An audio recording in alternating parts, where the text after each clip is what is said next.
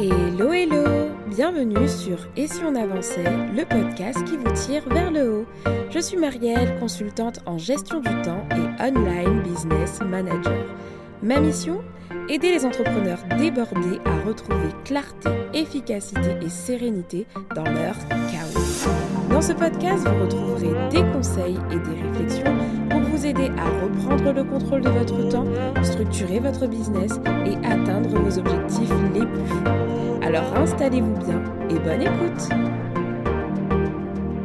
Bonjour et bienvenue dans ce nouvel épisode de podcast dans lequel je suis ravie l'épisode du jour, on aborde un sujet que vous aimez particulièrement, vous auditeurs du podcast, tout simplement parce que lorsque je regarde mes petites statistiques de podcast, je me rends compte que les épisodes qui parlent d'énergie euh, rencontrent très souvent un pic d'audience. Donc euh, je pense que c'est un sujet qui vous parle, surtout que je vous en parlais dans l'épisode sur les tendances productivité de 2023. Beaucoup de personnes chercheront à avoir plus d'équilibre et l'énergie en fait partie. Quand tu es entrepreneur, ta jauge d'énergie est très souvent dilapidée un peu partout. Par exemple, tu es en permanence connecté sur tes réseaux sociaux, tes mails, ta messagerie. Euh, tu as une surcharge d'informations aussi continue. Tu traverses continuellement des phases de stress intenses quand tu es en lancement, par exemple, quand tu dois acquérir un nouveau client, quand tu perds un client. Tu te mets une pression énorme aussi pour réussir et atteindre tes objectifs parce que tout dépend de toi, on va dire. Ton hygiène de vie est très souvent affectée parce que tu te laisses un peu déborder peut-être par tes tâches et donc tu ne manges pas forcément bien et tu ne, dépenses, tu ne te dépenses peut-être pas assez physiquement. Et bref, toutes ces choses ont un impact sur euh, ta jauge d'énergie, donc ton énergie. Quand je parle d'énergie dans cet épisode de podcast, je parle voilà de l'énergie qui qu'il t'est nécessaire d'avoir pour passer à l'action. Euh, voilà, parce que si, tu, si ta jauge d'énergie est faible, tu verras que tu n'auras pas cet élan, tu n'auras pas cette motivation en fait pour passer à l'action. Et dans l'épisode du jour, je souhaite te partager tout simplement quatre habitudes subtiles, donc des mauvaises habitudes qui sont dans ton quotidien et qui grappillent en fait euh, ton énergie et tu ne t'en rends peut-être euh, même pas compte.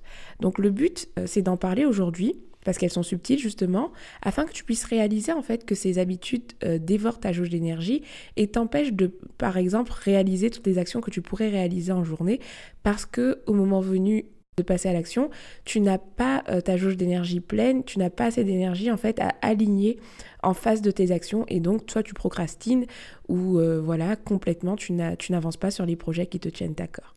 Mais voilà, aujourd'hui c'est le jour où tu vas ouvrir tes yeux sur tout ça et euh, que tu vas avancer puisque c'est le but de ce podcast. Alors c'est parti. La première habitude dont je veux te parler, c'est tout simplement celle de vérifier constamment tes mails et tes réseaux sociaux. Nous le savons, toi et moi, les réseaux sociaux et les mails sont des outils très utiles. Ils me permettent par exemple aujourd'hui de communiquer avec toi. Tu m'as peut-être rencontré sur Instagram, puis après tu as découvert mon podcast, tu es peut-être abonné à ma newsletter, bref. Les réseaux sociaux, c'est un moyen très utile. Si tu entreprends aujourd'hui, tu le sais et on ne va pas se mentir. Pourtant, en les utilisant au quotidien, il est très facile de développer une certaine addiction et ruiner complètement notre efficacité et baisser du coup notre énergie on se retrouve à consommer énormément de contenu, à être accro à nos notifications et à checker constamment nos mails, nos messageries privées, etc. Alors oui, tout ça affecte notre productivité, j'en ai beaucoup parlé dans ce podcast, mais en plus, ces allers-retours entre ces différents médias durant la journée viennent directement impacter négativement ton énergie. Sans oublier que parfois, la consommation de contenu sur les réseaux sociaux, sociaux crée chez toi en fait une sorte d'anxiété en fonction de ce que tu consommes. Donc, euh, si tu consommes du contenu qui te plaît, bien sûr, ça va peut-être te booster, euh, voilà. mais très souvent, quand tu vas sur les réseaux sociaux, tu vas tomber peut-être sur des informations qui ne te sont pas utiles ou des, euh, des informations qui vont te renvoyer un message négatif. Et tout ça va te prendre l'énergie. Tout ça contribue au fait que ton énergie s'éparpille inutilement et que tu en as moins à consacrer pour ceux qui comptent vraiment pour toi. La solution, eh ben, elle est toute simple sur cette habitude-là, ça va être de consulter tes mails, par exemple, à des horaires précis. Consulter tes réseaux sociaux à des créneaux précis. Tes mails, tu peux tout à fait définir deux créneaux dans la journée pour te poser et y répondre. Rien ne sert en fait de rester constamment connecté à tes, mails parce que je t'assure que ce n'est pas une urgence. Sauf si je me trompe, tu n'es pas, en tout cas je ne pense pas que, bon, il y a peut-être des, médecins urgentistes qui, écoutent ce podcast, mais je crois vraiment que s'il y en a, il y en a peut-être qu'un ou une seule. Et, toi aujourd'hui, euh, je ne pense pas que tu as énormément d'urgence à gérer euh, dans tes mails et donc tu peux tout à fait définir tout simplement deux créneaux précis où tu vas consulter tes mails. Et pour la gestion de tes réseaux sociaux, c'est un peu la même chose. Tu n'es pas obligé de consommer de ton contenu au cours de la journée. Tu peux très bien définir un moment précis ou plusieurs moments dans la journée où tu y vas spécifiquement. Et petit conseil pour que ton énergie ne soit pas grappillée directement, c'est que par exemple, euh, tu peux éviter en fait de, de consommer du contenu qui te prend de l'énergie avant en fait une tâche qui est importante pour toi. Donc ça consisterait tout simplement au fait de t'assurer de faire au moins ta tâche prioritaire du jour avant de te rendre sur tes réseaux sociaux et de consommer du contenu. Donc voilà, voici les conseils qui pourront t'aider tout simplement à supprimer cette première habitude. La deuxième habitude à laquelle tu peux t'attaquer, c'est euh, celle de la comparaison, le fait de se comparer aux autres. Et elle, elle est parfaite juste après la première qui concerne les réseaux sociaux. Avant, on se comparait à des stars ou à des personnes de notre entourage et c'était déjà assez comme ça.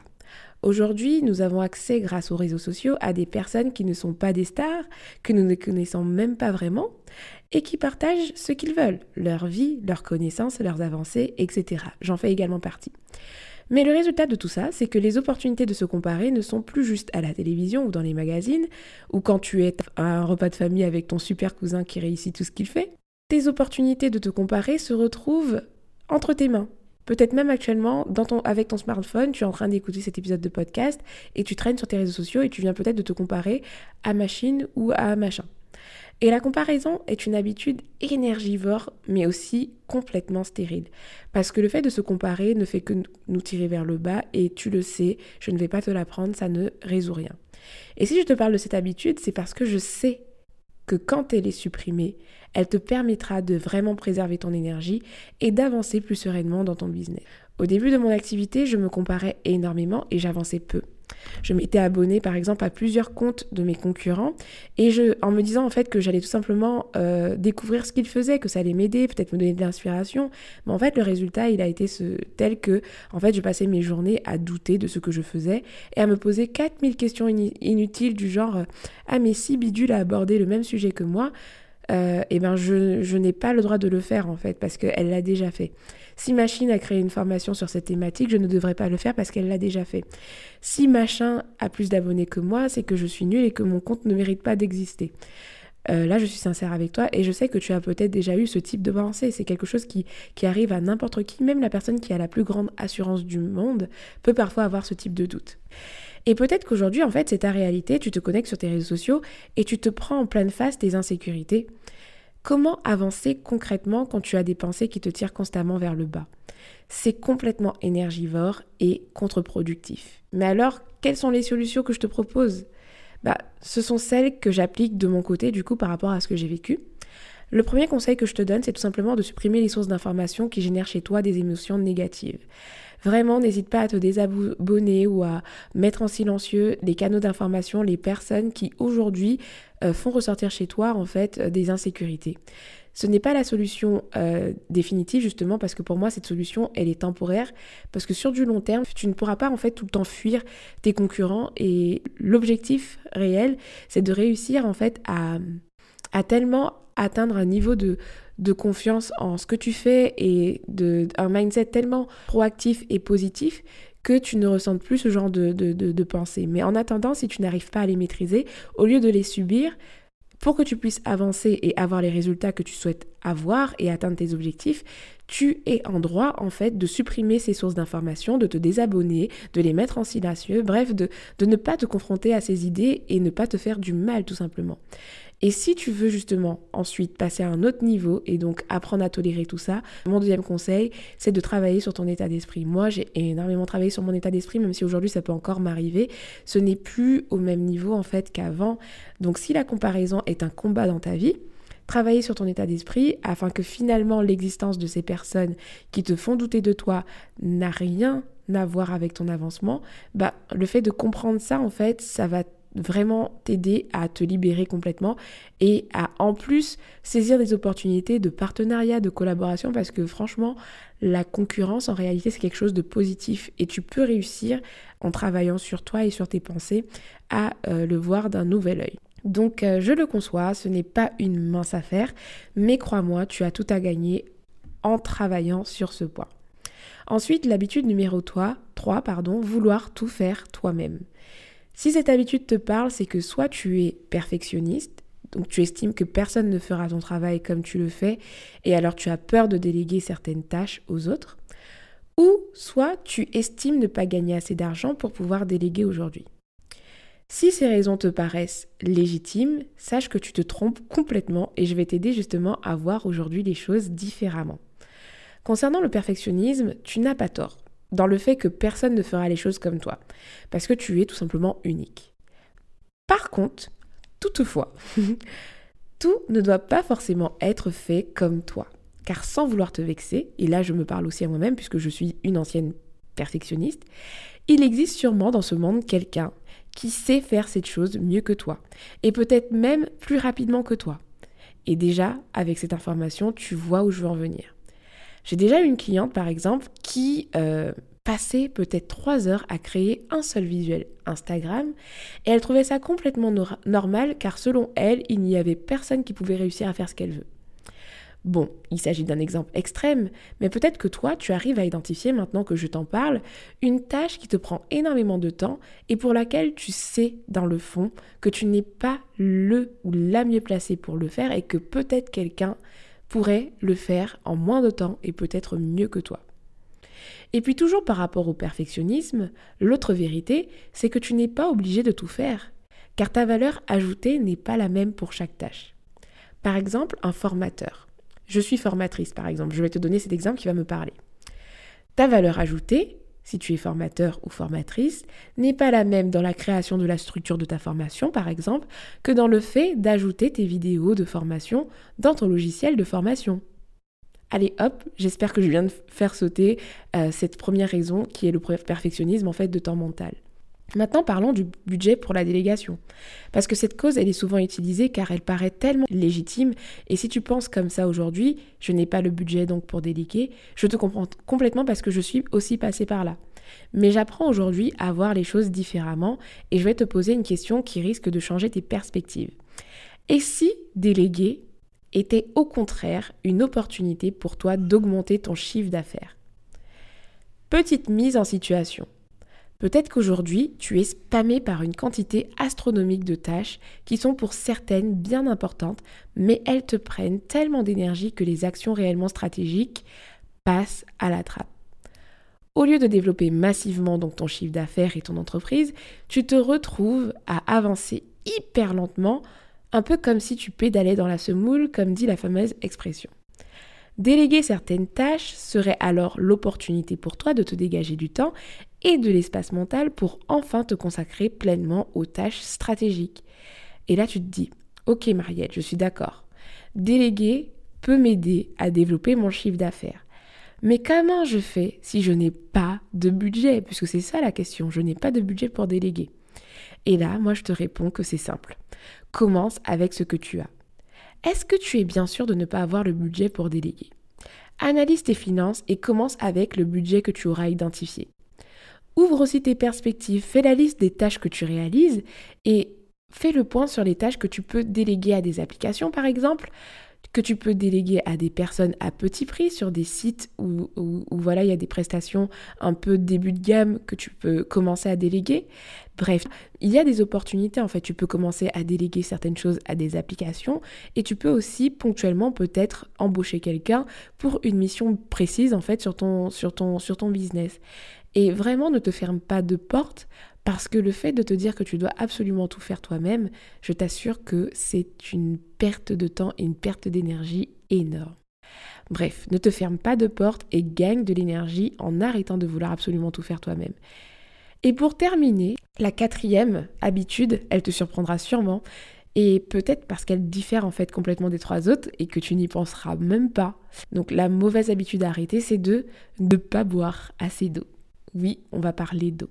Une enquête réalisée par une société qui fournit des bonbons d'eau à des entreprises. Vous savez, les entreprises, si vous, vous êtes salarié, si vous avez été salarié euh, pendant un moment, euh, il y a souvent des points d'eau en fait dans les entreprises. Donc il y a une entreprise qui s'appelle Waterlogic qui montre qu'une déshydratation, à travers une enquête, qui montre que la déshydratation, même légère, elle peut causer une grande fatigue chez les travailleurs avec des maux de tête et des difficultés à se concentrer.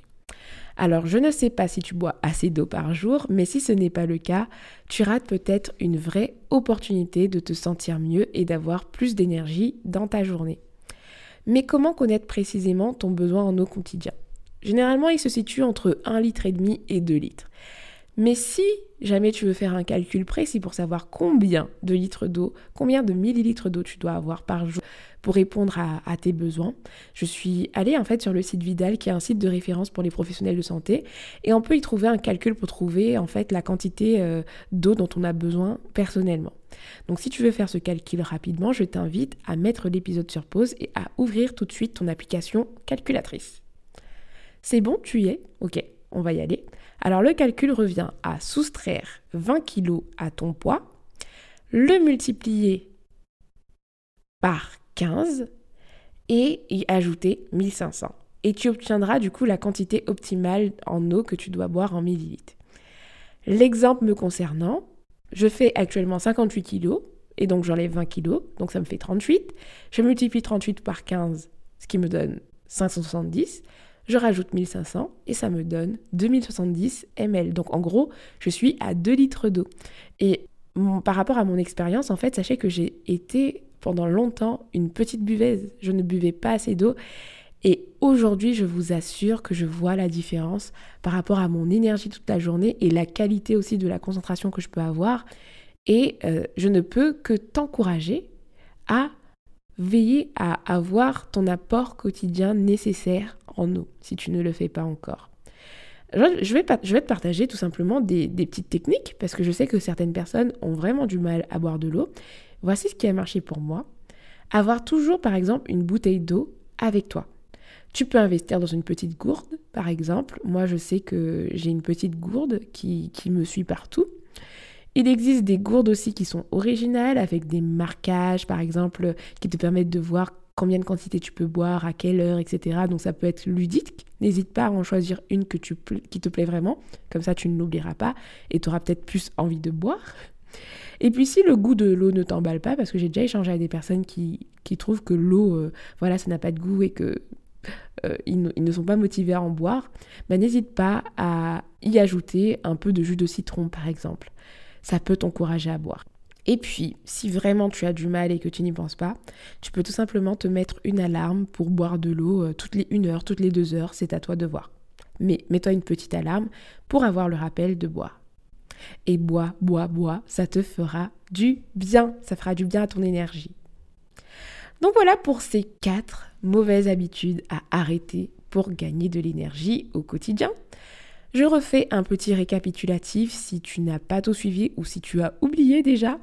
La première habitude, c'est la vérification constante de tes mails et tes réseaux sociaux, à remplacer par une vérification modérée et calculée à des créneaux précis. La comparaison, à canaliser et à, travailler sur ton état d'esprit. Le fait de vouloir tout faire toi-même, donc envisager la délégation avec ou sans budget, je t'assure que c'est possible. Ouvre tes perspectives et puis le fait de ne pas boire assez d'eau, donc je t'ai partagé quelques conseils pour en boire plus et avoir de l'énergie quand tu travailles. Donc voilà, j'espère que ces conseils t'ont plu. D'ailleurs, je ne sais pas si tu as remarqué le petit chambon, mais si tu m'écoutes depuis longtemps, j'ai décidé en 2023 en fait de te tutoyer à travers mes épisodes de podcast. J'y ai beaucoup réfléchi en fait en ce début d'année. Au début du podcast, je le faisais parfois, c'était assez naturel. Puis après, j'ai commencé à vous voyer, mais quand je me suis rendu compte que cela affectait mon naturel, justement, bah, ça m'a un peu embêté, mais je n'ai jamais osé revenir au tutoiement. Quand j'écoute des épisodes de podcast, j'aime quand l'autre me tutoie, car j'ai l'impression qu'il s'adresse directement à moi. Et je me suis toujours dit qu'en vrai, j'aimerais bien que mes épisodes de podcast, dès si on avançait, fassent le même effet. Je ne me suis jamais autorisée à le refaire, mais voilà, cette année, j'ai décidé d'arrêter de me priver de faire ce que j'ai vraiment envie de faire. Et donc, j'ai décidé d'employer le tutoiement dans ce podcast. Et ça va au-delà de l'aspect familier hein, que ça apporte. C'est parce que je veux que mes messages fassent vraiment écho chez toi, comme si tu écoutais en fait une amie, quelqu'un qui te partage des conseils et qui te parle directement à toi. Parce que très souvent, quand on écoute un podcast, on l'écoute seul. Et euh, c'est un peu une conversation en fait, même si je n'ai pas ton retour, mais c'est une conversation que je te fais remplie de bons conseils. Aussi, je fais partie des personnes qui pense que le tutoiement n'enlève en rien le respect que je peux apporter à la personne en face de moi.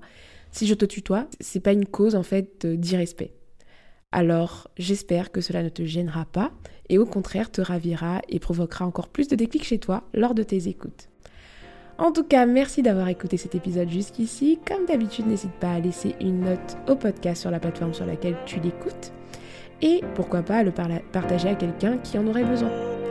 Alors, et si on avançait Je te donne rendez-vous au prochain épisode et d'ici là, prends soin de toi. À bientôt